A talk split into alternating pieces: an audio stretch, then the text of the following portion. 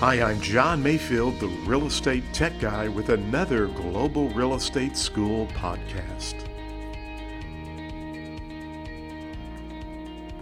Welcome to the podcast. I'm John Mayfield, the real estate tech guy, and we're going to talk math. That's right.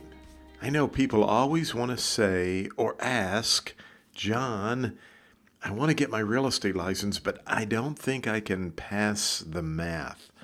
Well, let me just kind of put your mind at ease.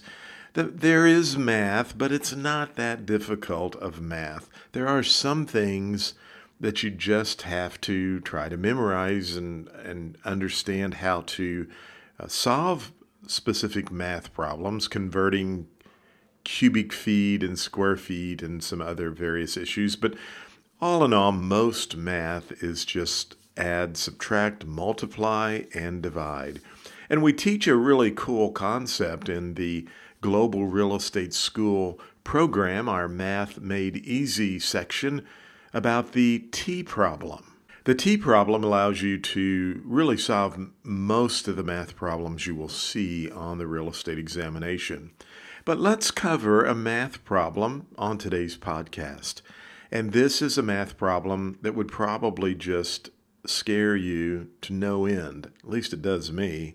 But that's asking a question about a room that's 12 feet wide by 12 feet long and 9 feet high. How many cubic feet are inside this specific room?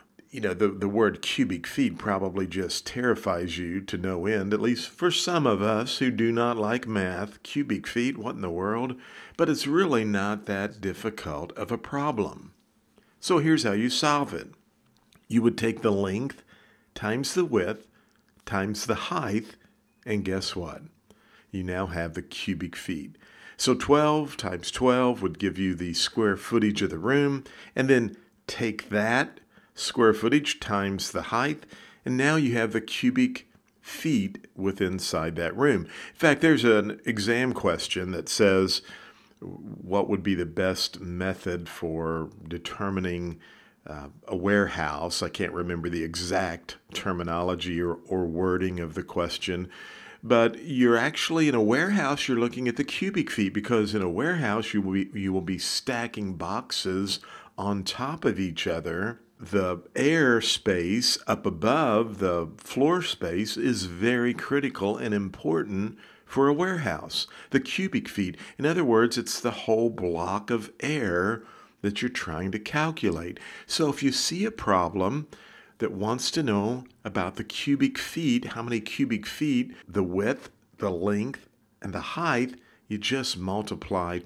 length times width times height, and now you have the cubic feet inside that room. Now, on tomorrow's podcast, we're going to take this up, as Emeril would say, we're going to crank it up a notch and let you solve another cubic feet problem.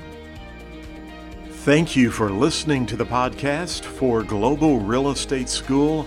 I'm John Mayfield, the real estate tech guy. Go out and make it a great day.